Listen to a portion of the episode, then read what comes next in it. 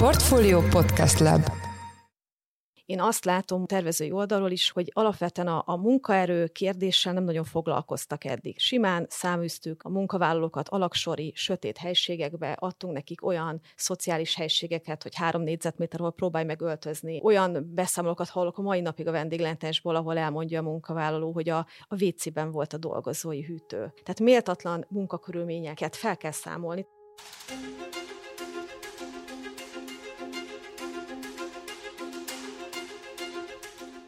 Sziasztok, ez a Portfolio szerdánként jelentkező heti podcastja, én Orosz Márton vagyok a műsor házigazdája. Aki rendszeresen jár étterembe, az tudja, hogy a fővárosban főétellel 3000 forint alatt már szinte nem lehet találkozni, ennek ellenére a jobb helyekre alig lehet bejutni, ahol viszont rendszeres, hogy a felszolgálás nehézkes, gyakorlatlan. Kicsit olyan a kép, mintha egyszerre lenne válság és felfutás a szektorban. A témával kapcsolatban itt van velünk Bánhalmi Kata és Rétvalvi Kuruc Alexandra, akik a Piknik Budapest társalapítói. Szia Kata! Sziasztok! Szeretettel üdvözlöm a hallgatókat! Szia Alexandra! Sziasztok, én is szeretettel üdvözlök mindenkit, aki hallgat minket. Nagyon örülök, hogy itt vagytok velünk a Portfolio stúdiójában, úgyhogy rögtön az első kérdésem az lenne, hogy mi az a Piknik Budapest, mivel foglalkozik a szervezet? A Piknik Budapestet négy éve indítottuk el, azzal a céllal, hogy betöltsük azt az űrt, ami az ehető, iható iparákban, a vállalkozásoknak a fejlesztésében tapasztalható volt. Nem találtunk egy olyan fórumot se, ahol gasztrovállalkozások fejlesztésével foglalkoznának, iparági szereplők, és emiatt indítottuk el a pikniket. És nektek milyen szerepetek a szervezetben egyébként? Mivel foglalkoztok konkrétabban? A Piknik Budapesten belül az én szerepem főleg a tartalommenedzsment, mivel a, a szakmám miatt, a technológiai tervezés és üzletnyitási tanácsadás miatt napi szinten találkozom a szakmához köthető szereplőkkel, és ezért látom azt, hogy milyen problémákkal küzd ez a szektor, és az én szerepem az, hogy behozzak érdekes témákat. Ezen kívül, mint mindannyiunk, mindannyiunknak nagyon fontos szerepünk van abban, ugye négyen vagyunk alapítók, hogy a stratégiai célokban döntést hozzunk, hogy merre megy a piknik előre. Én ezt talán annyival egészíteném ki, hogy az Alexandra elmondta, négyen vagyunk, négy különböző területről, Alexandra üzletnyitás, konyhatechnológia, Zoli a pénzügyek, Gábor a marketing és a stratégia, és az én szerepem az üzletfejlesztés, és, a, és szintén a kommunikáció szempontoknak, illetve a pikniknek, mint a márkának, a, meg a csapatnak a szervezése és, és felügyelete, és talán pont ebben van az erőnk, hogy négy különböző területről jövünk, és más-más látunk a az iparákból nekünk a családi cégünk konyhatechnológiával foglalkozik, tehát ott van az a rész is, a, a, a, ahol a kereskedelem és a, a, a tervezés és a kivitelezésbe kapcsolódik, úgyhogy eléggé széles spektrumon látjuk ennek az iparágnak a történéseit. Hát és magáról az iparágról fogunk most itt beszélgetni a következő 40-45 percben, hiszen azért elég komoly történéseket látunk, ha csak az elmúlt egy-másfél-két évet nézzük vissza. Ugye ismerjük a körülményeket, sokak számára szerintem viszonylag egyértelmű, hogy miért sokkal drágább most étterembe menni, mint egy vagy vagy két évvel ezelőtt. Hogyha, hogyha néhány tényezőt kellene felsorolnom, akkor mondjuk az ugrásszerűen növekvő energiaárak, a gyorsan dráguló alapanyagok, az emelkedő munkaerőköltségek, az top 5-ben biztosan benne lennének. Elsősorban ezek eredményezik, hogy ma már az is ritka, hogyha 3000 forintos főétellel találkozunk, ahogy a felvezetőben mondtam, a fővárosi éttermekben, tehát hármassal kezdődő főétel már sok helyen azért nincsen, de hát említhetnénk a strandokon a 2000 forinthoz közelítő lángosokat is. Ugye tudjuk azt, hogy sajtos telfőrös lángos már 2500-3000 forintért is lehet kapni. Nekem rögtön az a kérdésem, hogy oké, okay, hogy van ez az áremelkedés, értjük a tényezőit, szerintem a portfólió olvasóinak és a podcastünk hallgatóinak nem kell bemutatni ezt, ezt alaposabban, de jobb lesz ettől az éttermek színvonala Magyarországon? Nem. Egyértelműen nem. Ha nem. Maradunk ezen a színvonalon, vagy, vagy ez, ez épp hogy semmire sem elég? Én ezt onnan indítanám el, ami az indító mozgatórugója is volt a beszélgetésünknek, hogy most végeztünk egy iparági kutatást a Dréherrel és a Mastercarddal közösen, és azt vizsgáltuk, hogy milyen problémák vannak ma az iparágon belül. Nyilvánvalóan mindannyian fel tudunk sorolni egy csomó pontot magunktól, de ennek a kicsit a mélyére szerettünk volna nézni, és megnézni azt, hogy a saját tevékenységünket mire alapozzuk. A százfős kutatásból az derült ki, hogy három fő probléma van. Az egyik a, a motivált és a szakképzett munkaerőnek a hiány, hiánya, a kettes, ami mindannyiunk számára egyértelmű a koronavírusnak a, a, a hatásai, és a hármas pedig az a jelenség, hogy gyakorlatilag mind vállalkozásbeli, mint üzletfejlesztési kompetenciákból nagyon jelentős hiányosságokat mutatnak ezek a vállalkozások, amit ugye mi is tapasztalunk minden eseményünkön és projektünkön belül. És visszakanyarodva a kérdésedhez, hogy maga az áremelkedés az, az egy minőségi fejlődéshez vezete, egyértelműen nem, és pont az iparágnak és ennek az ágazatnak és a vállalkozásoknak a nagyon komplex működéséből fakad ez. Alapvetően olyan sok problémával küzd ez a szektor, és nem, ez nem most a COVID alatt kezdődött, hanem ez jóval a COVID előttre tehető, hogy ebben a szektorban nagyon sok összetett probléma merült fel, ami talán így a COVID-dal felgyorsult. És az a probléma ezzel, hogy ettől, mert az árak emelkednek, egyáltalán nem lehet a szolgáltatás színvonalát növelni. Tehát ez éppen a túlélésre elég, amilyen árakat most az éttermek alkalmaznak. De nem arra, hogy tulajdonképpen át kellene alakítani az egész iparágat, teljesen újszerű gondolkodást kéne bevezetni, és nagyon sok étteremnek alapjaiban kéne megváltoztatni a stratégiáját, ahogy a fogyasztóit megszólítja. Oké, de van erre fizetőképes kereslet egyébként? Tehát amiről most az elején itt a, én bevezetőm és beszéltem, akár merre megyek Budapesten, mondjuk egy klasszikus étteremben, tényleg 4000 forintnál indulnak a főételek. Van erre kereslet Magyarországon, Budapesten, vagy, vagy akkor most megint egy olyan korszak jön, hogy pont az étterem bejáráson fogunk spórolni, megint ünnepi alkalom lesz, és csak, és csak ritkán mennek mondjuk családok, pláne, vagy párok is akár étterembe, és az a fajta gasztrokultúra, ami azért itt az elmúlt mondjuk hát szűk szűk egy évtizedben, de mondjuk inkább 6-8 évben kialakult, főleg a fővárosban, de és egyre inkább, és egyre inkább terjedt vidéken is. Ez a fajta gasztrokultúra akkor most így borzasztóan lelassul a fejlődése, vagy szinte teljesen le is fog állni. Mit, mit eredmények ezek, ezek az árak? Nagyon eltérő jelenségek tapasztalhatók ebbe, ugyanis mi azt látjuk, hogy azok a helyek, amik minőségi szolgáltatást nyújtanak, városi közegben vannak, már egy meglévő ügyfélkörrel és egy bejáratott márkával és egy jó szolgáltatással rendelkeznek, azokra a kereslet óriási. És ezeknek a helyeknek a száma jelentősen lecsökkent az elmúlt két évben, így amik talpon maradtak, azokra viszont, hát nem tudom, hogy, hogy próbáltatok el szerdán, csütörtökön, pénteken, vagy akár hétvégén bejutni éttermekbe, alig lehet foglalni. Ez az egyik jelenség, a másik jelenség pedig főként a, a turistákra szakosodott, meg arra nyitott helyek, amiknek nagyon-nagyon jelentős részének be kellett zárni, erre konkrét ilyen számaink is vannak, hogy a Covid-ot követően hány vendéglátóhely zárt be, ott pedig egészen egyszerűen nincs, nincs kereslet, tehát eltérő tapasztalataink vannak. És hát van még egy nagyon érdekes jelenség, hogy több belvárosi kávézóval beszélgettem erről a jelenségről, hogy a tavalyi évben nagyon sok cégnek rekord bevétele volt. És hogy kerestük e mögött a magyarázatot, hogy mi lehet az, hogy, hogy bizonyos uh, termi vállalkozásoknál borzasztóan lecsökkent a forgalom, bizonyos más jellegű vendéglátó típusoknál nagyon megnőtt, és azt találtam tulajdonképpen magyarázatként erre, hogy gyakorlatilag az embereknek szükség van erre a mindennapi luxusra, hogy ő beül, el, megiszik egy kávét, eszik egy süteményt hozzá, és ez még például egy kávézó esetében ez egy belátható összeg.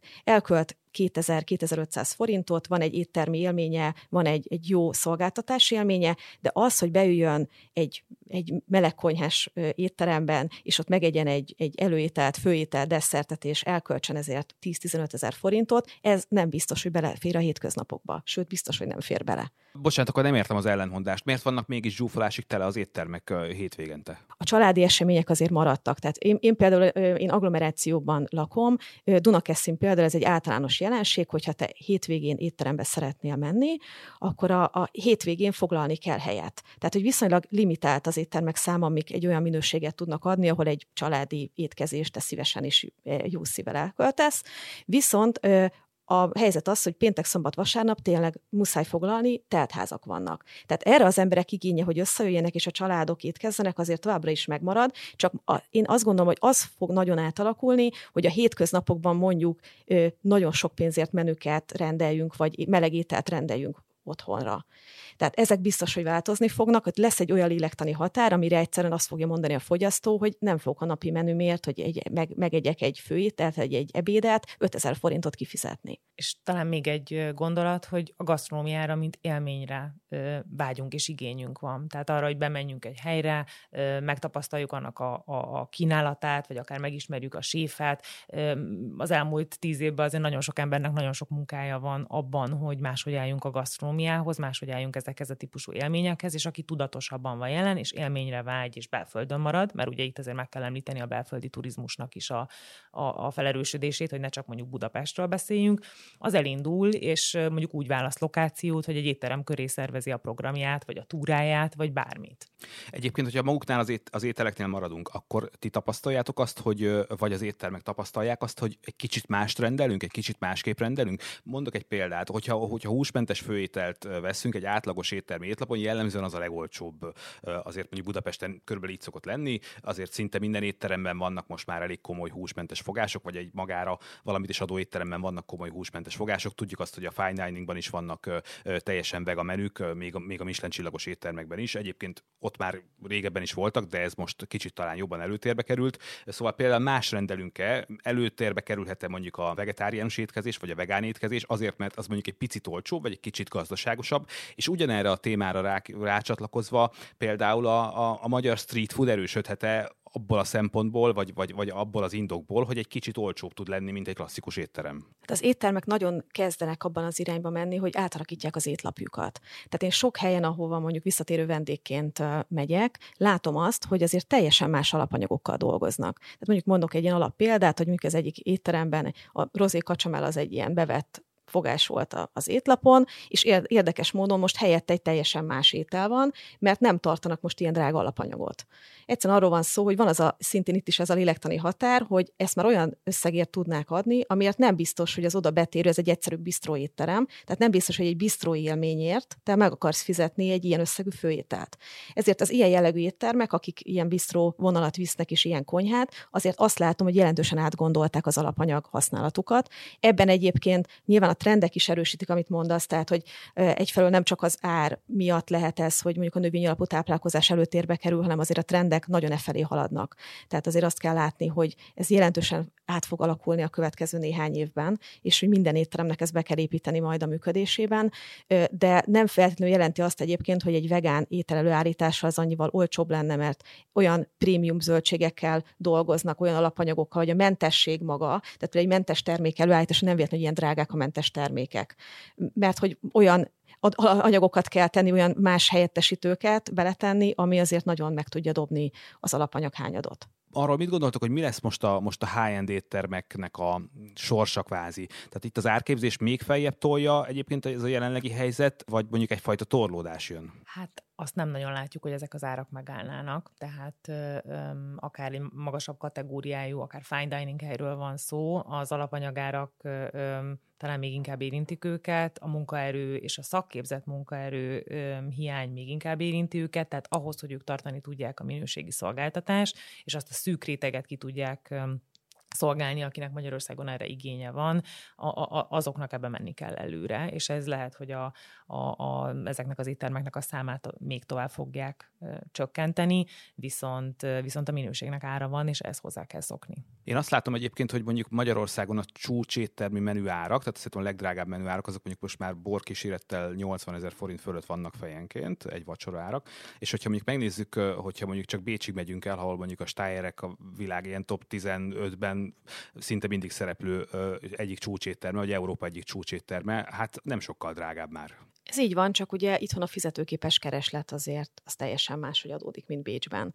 Illetve azért nagyon ö, foglalkozni kell most az a jelenséggel, hogy azért a COVID előtti idegenforgalmi helyzet még nem állt vissza. Tehát azért nagyon sok ember kiesett ebből a rendszerből, és azért nagyon sok fine dining étterem épített a külföldiekre. Ez, ez nem azt mondom, hogy ez most nem fog szépen visszarendeződni, de ez egy, ez egy idő, még visszarendeződik. Az én azt gondolom, hogy a hazai, itthoni lakosságra építeni kizárólag fine dining éttermet nem lehet. 80 ezer forintos menüárak mellett az valóban egy ünnepi alkalom kell, hogy legyen. Van erre azért egy-egy példa, akik a COVID alatt is megtartva nagyon komoly munkával a belföldi vagy a törzsközönségüket meg tudtak maradni, sőt fejlődni is tudtak, de ebből hát egy kezünkön meg tudjuk számolni, hogy hány ilyen hely van. Én azt veszem észre, hogy évek óta, amikor így a nyári szezon közeledik, akkor a balatoni vendéglősök elkezdenek arról panaszkodni, hogy hát 500 ezer forintos nettóért, 600 ezer forintos nettóért, 800 ezer forintos nettóért sem találnak szakácsot, és ez nek mindig van egy ilyen, van egy ilyen buzzword jellege, és ez mindig átmegy a magyar sajtón, de hogyha akár csak, hogyha mondjuk a budapesti éttermeket nézzük, akkor, akkor miért panaszkodnak az éttermesek arra, hogy nem találnak munkaerőt, hogyha egyszer a fogyasztó kvázi kifizette a fizetésemelést is. És azért azt feltételezhetjük, hogy akkor itt egy jelentős béremelés történt a szektorban. Itt is több hatás érvényesül. Egyrészt a COVID következtében nagyon sok ember hagyta el ezt az iparágat, és ment el máshova dolgozni. Maga a vendéglátás és a gasztronómiai szektor egy bizonytalan jövőképé vált, és ahogy te is említetted, a, COVID mellett és az iparág elhagyók mellett a, Balaton, és amit úgy szoktunk hívni, a Balaton hatás is érvényesül, és pontosan az ilyen tervezetlenség miatt rengetegen döntenek úgy, hogy akár kevesebbet dolgoznak, elmennek szezonálisan a Balatonra, abban az időszakban többet keresnek, aztán egy kicsit pihennek, és emiatt az a megmaradt állomány, aki így el tudna menni dolgozni fixen a helyekre, azok, azok elmennek és időszakosan dolgoznak. Hozzáteszem, hogy a, a COVID alatt azért egy nagyon érdekes hatás volt, hogy nagyon sokan még jobban kiábrándultak ebből a szakmából. Tehát itt volt egy, volt egy tömege, aki kiégett és kiábrándult munkaerőnek, akik kapták a Covid-ot, és a Covid után egy olyan visszajelzést sok esetben a saját munkáltatójuk felől, amikor a tömeges elbocsátások kezdődtek, ami egy logikus lépés, ha belegondolunk, mert nyilvánvaló, hogy hosszú távon veszteséget termelni nem tud egy vállalkozás. Tehát minden éttermes vállalkozás alapvetően profit alapú, tehát hogy arra épül, hogy keressünk rajta, és a tulajdonos keressen rajta. De nagyon nehéz az, amikor, amikor elkötelezett munkavállalókat is egyik napra a másikra az utcára tettek, és ők egy olyan visszajelzést kaptak, hogy ez az a szektor, ami még hosszú éveken keresztül nagy bizonytalanságnak lesz kitéve. Ezért, hogyha elhelyezkedtek máshol, kereskedelemben például, vagy futárnak álltak sokan, és ott azt látták, hogy magasabb bér, kevesebb stressz és teher mellett magasabb bért tudtak elérni, vagy esetleg volt egy belátható munkaidejük, ahol most nem is azt mondom, hogy 8-tól 5-ig, egy hagyományos munkahely, vagy 9-től 6-ig, de alapvetően egy behatárolható munkarendet kaptak cserébe, egy nem éjszakai munkát, vagy nem késesti munkavégzést. Sokan úgy döntöttek, hogy nem fognak visszaállni az eredeti szakmájukra. Tehát akkor mindenki elment árufeltöltőnek, és raktárosnak, és futárnak? Rengetegen. E, és egyébként például azok a tömegek, akikről azt gondoljuk, hogy mondjuk a Brexit miatt hazajöttek Magyarországra, és ott egyébként nagyon sokan a vendéglátásban dolgoztak magyarok.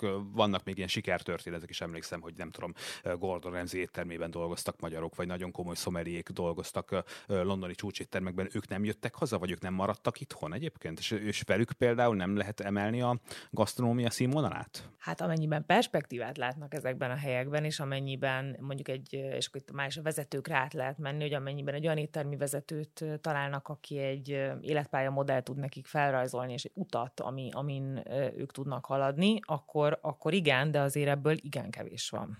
Én is azt gondolom, hogy egyébként nincs ilyen hatás, hogy akik visszajöttek, azok egyértelműen a vendéglátásban helyezkedtek el. Én nagyon-nagyon kevés ilyen példát látok.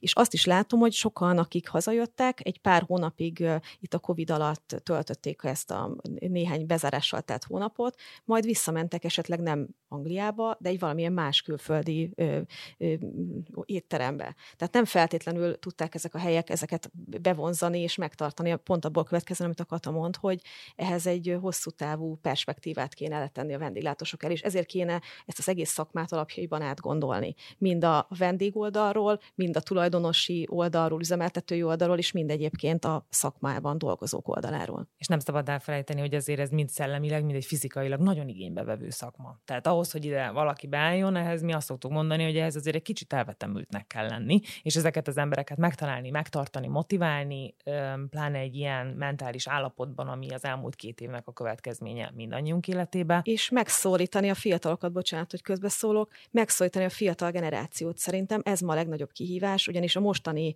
fiatal generáció, aki kezdeni a pályafutását a vendéglátásban, egyszerűen nem látja azt, hogy számára ez lenne a jövő. És itt általánosítsunk, mert vannak jó példák, tehát én például mentor vagyok egy pont turizmus hallgatókat mentoráló közösségbe, és vannak fiatalok, akik keresik az utat ide, viszont nagyon-nagyon szürke zónában keresgélnek, és itt is ugyanaz, nem látják az utat ebbe előre, és tele vannak félelemmel, mert hogyha egyszer ez a szektor így le tudod zárni, akkor nehéz elhinni, hogy ez még egyszer nem fog előfordulni. Jó, de ez kinek lenne a feladata egyébként, hogy megoldja ezt a helyzetet? Az állam mondjuk bele tud szólni? Ez, mi ezt a vezetői oldalról közelítjük meg, a szektornak az oldaláról, a vállalkozóknak az oldaláról, és azt gondoljuk, hogy ebben, ebben az iparágban van perspektíva, ezekben a vállalkozásokban van perspektíva, egy rettenetesen nehéz időszak után és közben vagyunk, és nem látjuk, hogy mit hoz a jövő, viszont abban nagyon hiszünk és tapasztaljuk, hogyha a vállalkozók kompetenciáikat fejlesztik, hogyha tudatosan, tudatosabban kezdenek jelen lenni, akkor annak eredménye van. És itt ugye egy olyan szektorról beszélünk, ami hozzászokott, hogy kinyitom az ajtómat, és, és, és dőlnek a vendégek. Ma ez nem így van, ma ezért meg kell dolgozni, ma ezért többet kell tenni, és és azzal eredményt lehet elérni. És hát még egy fontos tényező, én azt gondolom, hogy a vendégnek is ebben rohadt nagy szerepe van. Tehát ar- arról szól ez a dolog, hogy a véget kell annak vetni, hogy gyakorlatilag így alárendelt szerepűnek lássuk azt, akik a vendéglátásban dolgoznak. Tehát van ez a fajta mentalitás még mindig. A szia uram! Ennek egyszerűen véget kell vetni. Vendégként azt kell látni, hogy meg kell becsülni azt, aki vendéglátásban dolgozik, és igenis ö, változtatni kell azon, hogy azonnal leülök a számítógéphez, és azonnal írok egy vendég panaszt, hogyha véletlenül egy citromkarikát beletettek az ásványüzembe, amit én nem kértem. És értem, tudom azt, hogy a vendéglátásban most nagyon sok hiba van, nyilván ebből a helyzetből adódóan, hogy nagyon kevés a szakképzett munkavállaló, mindenki a túlélésre játszik, és nehéz egy szervezetet most olyan szinten tartani, hogy minden hibátlanul működjön, de a vendégeknek is meg kell azt mondani, hogy ha én vendégként nem vagyok elég befogadó, és én nem akarom azt a vendégélményt befogadni, akkor bármit tehet az a vendéglátó egység. És ehhez még egy gondolat csak a, a vendég tudatosságához, hogy nézzem meg, hogy hova megyek, mielőtt oda megyek. És tudjam, hogy milyen kínálat van, és ne az legyen, amit az Alexandra mond, rengeteg ügyfelünk van, pláne kommunikációs oldalról, aki azzal a kérdése jön, hogy mit csináljak a, a komment áradattal, ami egy citromkarikára tud érkezni. Ez rettenetesen megterhelő pszichésen egy olyan szektorban, ami a térdén van jelenleg. Oké, csak vendégoldalról nézve pedig pont az a tapasztalat, mondjuk, hogyha én kifizetek 10 plusz ezer forintot egy háromfogásos vacsoráért, mondjuk, mondjuk egy, egy, egy borral, egy vízzel, simán egy 15 ezer forint még egy közepes étteremben is megvan Budapesten,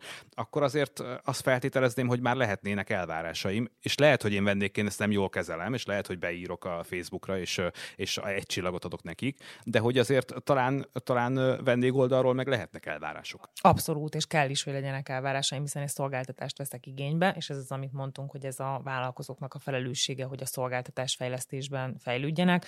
Az Alexandra azt mondta, és csak erre erősítettem rá, hogy viszont a, a másik oldal ugyanúgy partner kell, hogy legyen elvárásokkal.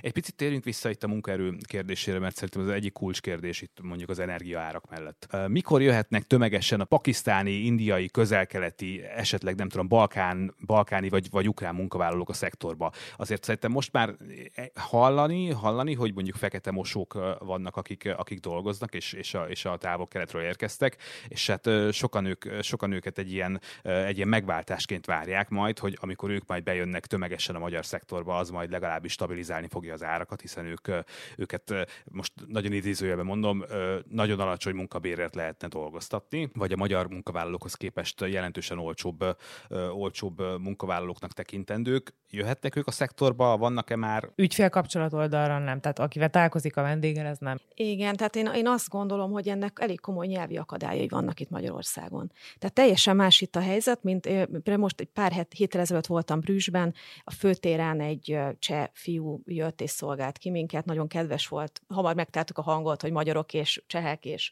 és egyből, egyből beszélgetni kezdtünk. Nyilván ez egy olyan adottság, hogy ott ez nem probléma, hogyha egy, egy vendéghez eleve angolul szólnak, tehát van egy közös nyelv. Ez itt Magyarországon még probléma. És most nem Budapestet nézem, mert lehet, hogy Budapesten elmész egy étteremben, nem fog neked ez gondot okozni, hogy a pincér angolul szól hozzád, és van egy közös nyelvetek, de vidéki relációban nézve, meg az országos szintet nézve, ez egy nagyon komoly probléma. És én azt látom, hogy persze lehet, hogy fekete mosogatót fel tudnak venni, de egyébként egy szervezeten belül is nehéz, hogyha úgy van egy szervezeten belül egy munkavállalód, vagy kettő, aki mondjuk talán angolul valamilyen szinten beszél, de még ez sem biztos, hogy elég megfelelő szinten. A többiek sem biztos, hogy tudnak angolul. Tehát, hogy a, a, sem a felszolgáló, sem a személyzet többi tagja nem biztos, hogy egyszerűen tud vele kommunikálni. És azért ez egy éttermi vállalkozásban most dacára annak, hogy ez csak mondhatnánk, hogy csak egy fekete mosogatás. De ez ugyanúgy része a komplet szerviznek, ugyanúgy része a komplet éttermi vállalkozásnak. Tehát nagyon fontos, hogy ott be lehessen integrálni. Tehát én komoly nyelvi akadályát látom ennek jelenleg. Talán a hotelek és a szálláshelyek ilyen szempontból könnyen felvevői tudnak majd lenni ezeknek az embereknek. Mennyire, mennyire tettek keresztbe az éttermeknek a kiszállító cégek? Ugye, hát itt volt egy óriási felfutás, szerintem még azért mindig nagyon sokan dolgoznak ebben a szektorban, és azt is lehet tudni azért, hogy, hogy nem, is, nem is rossz fizetéseket lehet keresni, hogyha valaki egy, egy, egy jó futár, akár, akár úgy is, hogy, hogy a klasszikus ételkiszállító cégeknél dolgozik, akár úgy is, hogy ilyen előrerendelt ételeket szállít ki reggelente vagy éjszakánként. Ők szerintetek mennyire, nem is tudom, konkurenciái, vagy, vagy, vagy, vagy a piacon mondjuk, hogy ellenfelei a klasszikus éttermeknek, vagy most már azért kiépült az infrastruktúra úgy, hogy ne bántsa, ne bántsa egymást a két szektor? Nagyon nagy kihívást jelentenek ezek a cégek a vendéglátóiparnak, egyrészt a munkaerő oldalról is, másrészt meg van egy nagyon erős piasztorzító hatása az ő megjelenésüknek, és akár a, a, a a vendéglátóhelyek kínálati oldaláról nézzük, akár az árazásról nézzük, óriási negatív visszhang van vendéglátós oldalról. Én azt gondolom, hogy itt külön kell választani, hogy milyen típusú az a vendéglátó vállalkozás. Tehát nyilván vannak olyan vállalkozások, akik alapvetően kiszállításra építik a tevékenységüket. Itt azért döntően ők saját futárral dolgoznak, tehát hogy van erre egy saját gárda, és nyilván az, hogy még láthatóbbak legyenek, fölteszik magukat ezekre a különböző felületekre, ennek főleg láthatósági oka van, hogy ott is megtalálják őket azok, akik szeretnének tőlük vásárolni. Alapvetően viszont van egy csomó olyan étterem, akiknek ez nem lehetőség. Tehát egyszerűen olyan a kínálatuk, olyan a, termék összetételük, ami nem alkalmas kiszállításra, vagy maga a konyha nem úgy lett kialakítva, hogy ez egy kiszállítós étterem. És itt ez egy kényszerpálya. Tehát a COVID alatt egy csomó étterem került erre a kényszerpályára, és most azt látom, hogy utána volt egy ilyen licit is egymás, hogy most a muszáj mindenkinek fölkerülni erre a bizonyos kiszállítós oldalra. De azért azt, azt látni, hogy itt olyan jutalékos rendszer van mögötte, ami a mostani emelkedő alapanyagárak mellett rettenesen nehezen kigazdálkodható. Tehát az, az nagyon sok éttermessel beszéltem, aki ugyan fönn van bizonyos ilyen marketing célokkal ezeken a felületeken, de azt mondja, hogy ha nőne az ott onnan szerzett eladási számuk, mert mondjuk 6-8 ételt tudnak naponta onnan eladni, viszont a százat meg a saját futárokkal, vagy, vagy az éttermükben van egy plusz lábuk. Tehát, hogyha ez nőne, akkor azonnal visszamondaná ezt a szolgáltatást. Mert egyszerűen nem éri meg körülbelül 20-30 százalékos jutalékos alapon és rendszerben dolgozni úgy, hogy egyébként ez a bruttó ára számítják rá, ahol egyébként a kiszállítás gyártásnak van egy 27%-os áfatartalma. És vannak olyan cégek, akik már kettős árképzést alkalmaznak, tehát külön árazásuk van ezeken a felületeken, viszont itt a, a, a fogyasztóknak az árérzékenysége azért egy ponton nagyon meg fog akadni, mert hogyha ezek tovább nőnek, akkor kétszer is meggondoljuk, hogy rendelünk egy laza ebédet, vagy összedobunk egy spagettit, mert egyszerűen nem, nem, nem, nem fogja megérni. Több körben is beszéltünk a munkaerőhiányról, és értem azt, hogy nem jönnek haza, vagy nem maradnak itthon a Brexit után a, a, a munkavállalók, nem jönnek Kelet-Ázsiából ide, ide a, a konyai háttérmunkások, és, és a, akik, akik elmentek futárnak, ők sem fognak visszaállni, vagy mondjuk beállni éttermek, pincérkedni. Akkor mi lehet itt a megoldás? Ti hogy látjátok ezt a helyzetet? Mondjuk honnan lesznek felszolgálók, pincérek, szakácsok, séfek, honnan lesznek bártenderek? Hogy fog itt működni a vendéglátás személyzeti oldalról? A jó hír az, hogy az éttermekre, a vendéglátó helyekre szükség van, enni, inni fogunk, és ez az iparág ez meg fog maradni. Itt, ahogy az elején említettük, a vezetőknek van egy nagyon nagy szerepe, hogy hogyan fejlesztik a vállalkozásukat, és akár hogyan racionalizálják a szolgáltatásaikat, és döntenek akár úgy, hogy mondjuk ők nem fognak kiszállítani, csak helyi fogyasztás, vagy pont fordítva. Tehát ez a fajta tudatosság, és a csapatnak a, a, az építése az, hogy, hogy a, a munkavállalóimra csapatásként nézzek, edukáljam őket, közösségi alkalmakat szervezzek nekik, tehát vonzóvá tegyem, és jó, jóvá tegyem azt, hogy ezeken a helyeken dolgozzanak az emberek, és azért ilyen helyekből is már látunk számos példát, ahol egyszerűen olyan közösség van, ahol jó lenni, és ahova be akar jutni mindenki. És ez az út. Én azt látom tervezői oldalról is, hogy, hogy alapvetően a, a munkaerő kérdéssel nem nagyon foglalkoztak eddig. Tehát simán száműztük a munkavállalókat alaksori, sötét helységekbe, adtunk nekik olyan szociális helységeket, hogy három négyzetméter, ahol próbálj meg öltözni, és élni, és lenni.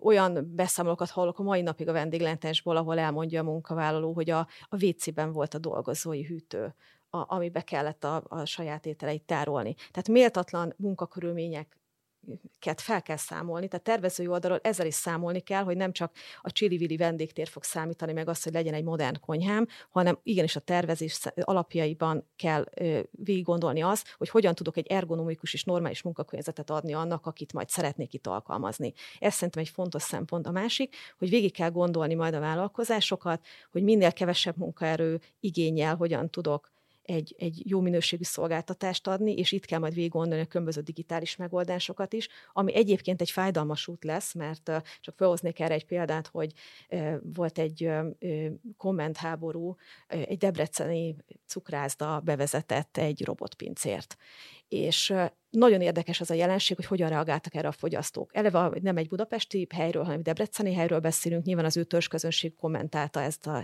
helyzetet, és azt lehetett látni, hogy óriási ellenállás volt. Tehát a legenyhébb volt az, hogy gyújtsuk fel és rúgjuk fel ezt a robotot, és hogy elveszi a munkahelyet más emberektől. És visszaírta erre nyilván a debreceni cukrászda tulajdonos, hogy milyen emberektől hónapok óta ki van írva a pultos állás, hónapok óta ki van írva a cukrászás, nem jön senki.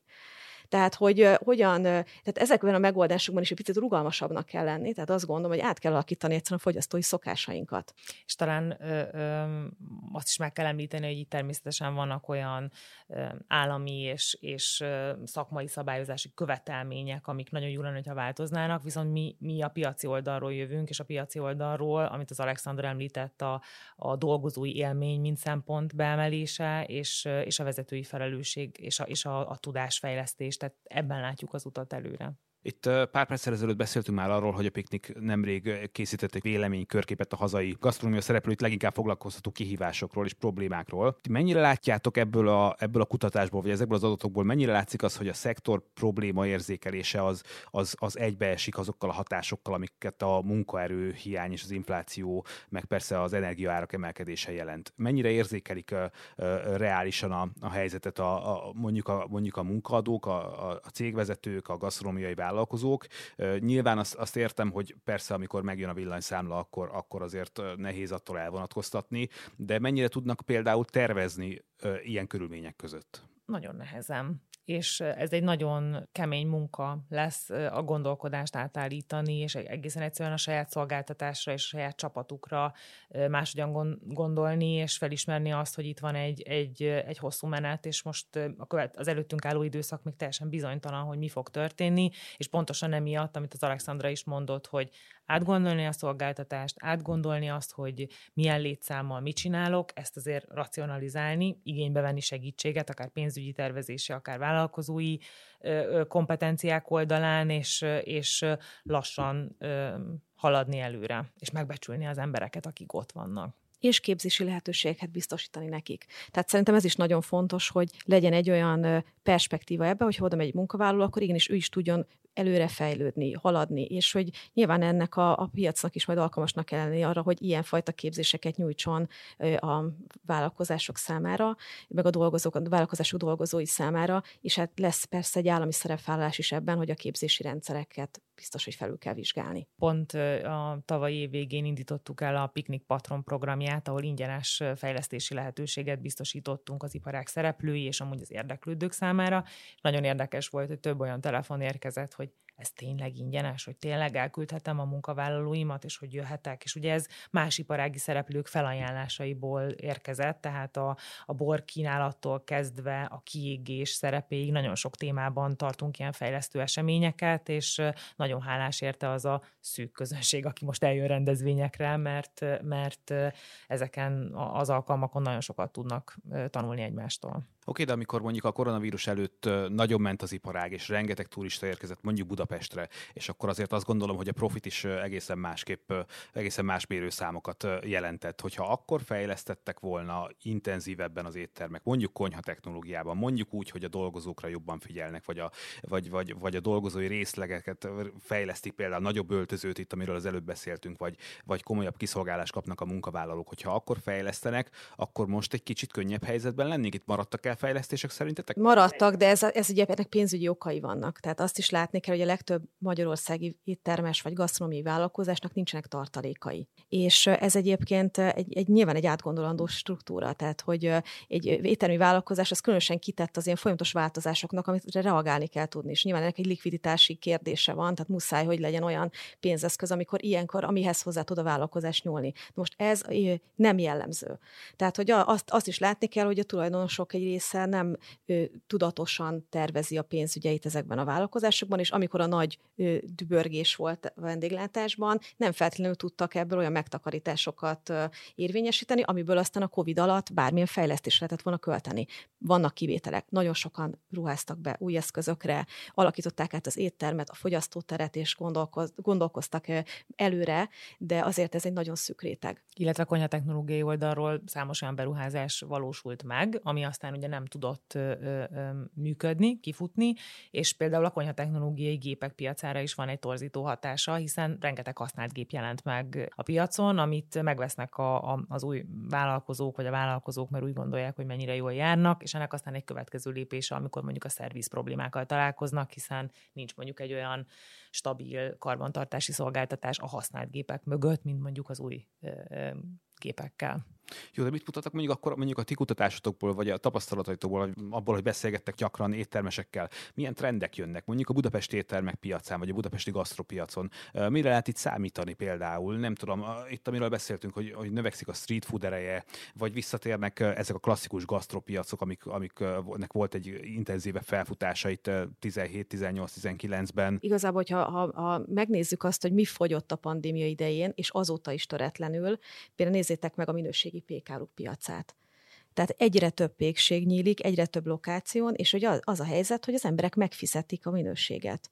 Tehát, hogy van erre egyfajta igény, hogy igenis elmegy, és egy jó minőségű pékárut vegyen. Tehát erre például nem sajnálják az emberek a pénzt. Igen, viszont ehhez csak hozzá kapcsolódva, hogy ez viszont az agglomerációra is igaz, meg a kisebb városokra igaz, hogy a minőségi pékárura már nem csak a fővárosban van igény, és rengeteg olyan példánk van, hogy, hogy városon kívül, Alexandra említette Dunakeszit, de Szentendre, nagyon, nagyon sok olyan Budapest környéki és kisváros vagy akár balatoni példa van, hogy új helyek, és itt főleg mondjuk a pékségek, meg a kávézók nagyon nagyot mennek. Így van, tehát például én az élelmiszerkereskedelem erősödését azért azt látom, és hát nyilván ezt látjuk, hogy vannak olyan gasztronómiai vállalkozások, vagy élelmes, élelmiszerkereskedelmi vállalkozások, akik nagyot tudtak profitálni ebből a helyzetből, és nagyot tudtak nőni nyilván.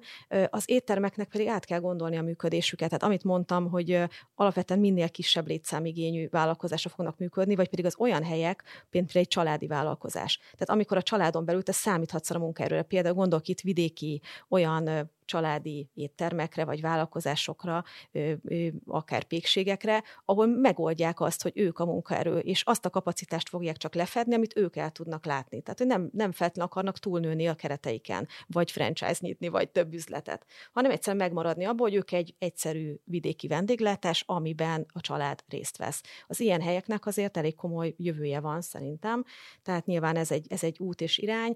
Mindenki fél kell gondolni azt, hogy működik-e még az, hogy egy óriási teraszt tartok, ahol nyolc pincérrel dolgozom.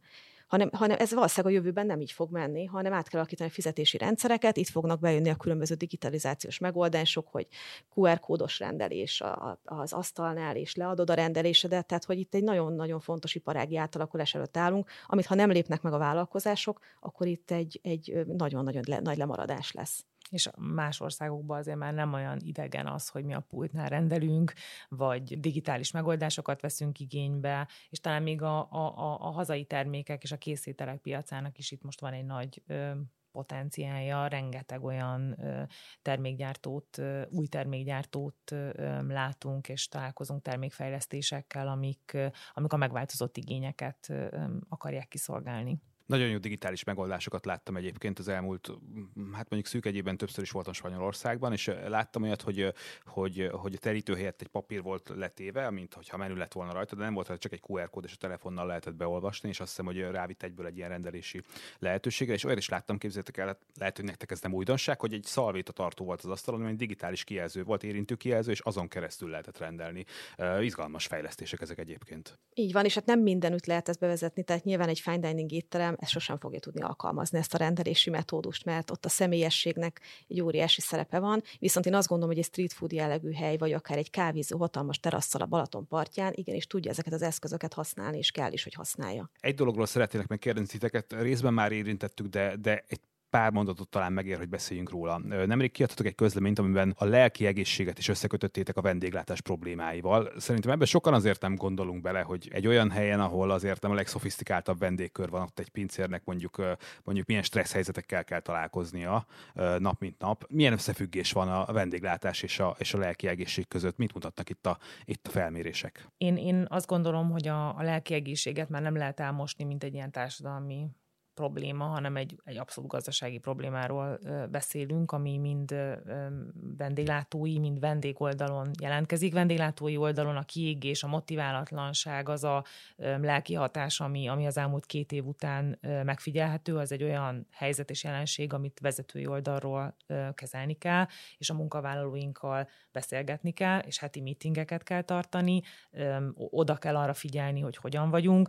Ez, ez, ez a, a, a vendéglátói oldal, és segítenünk kell egymásnak, mert néha nem veszük észre azt, hogy, hogy a probléma az mekkora a, a, a kollégánkkal, vendégoldalon pedig megfigyelhető az, hogy jóval kevesebbet járnak el otthonról az emberek. És ez a jelenség, ez elidegenít, és egészen egyszerűen már nem tudom, hogy te például többet vagy kevesebbet jársz el otthonról, mint a pandémia előtt, viszont erre egy picit tudatosan oda kell figyelni, és keresni az alkalmat, hogy találkozzunk egymással, kapcsolódjunk, nem maradjunk benne az online megoldásokban, mert a találkozásokon keresztül fogunk egy picit újra magunkra is találni. És egyébként ti például tudtok segíteni az éttermeknek ezen a téren, vagy, vagy vannak olyan szakemberek, akik tudnak segíteni mondjuk egy étteremvezetőnek, hogy, hogy ezeket a pszichológiai kérdéseket, munkapszichológiai kérdéseket kezelni tudja? Esetleg elképzelhető az, hogy például egy étterem személyzete kap ilyesfajta tréninget? Igen, két nemrég megvalósult eseményünk is pontosan erre reagált.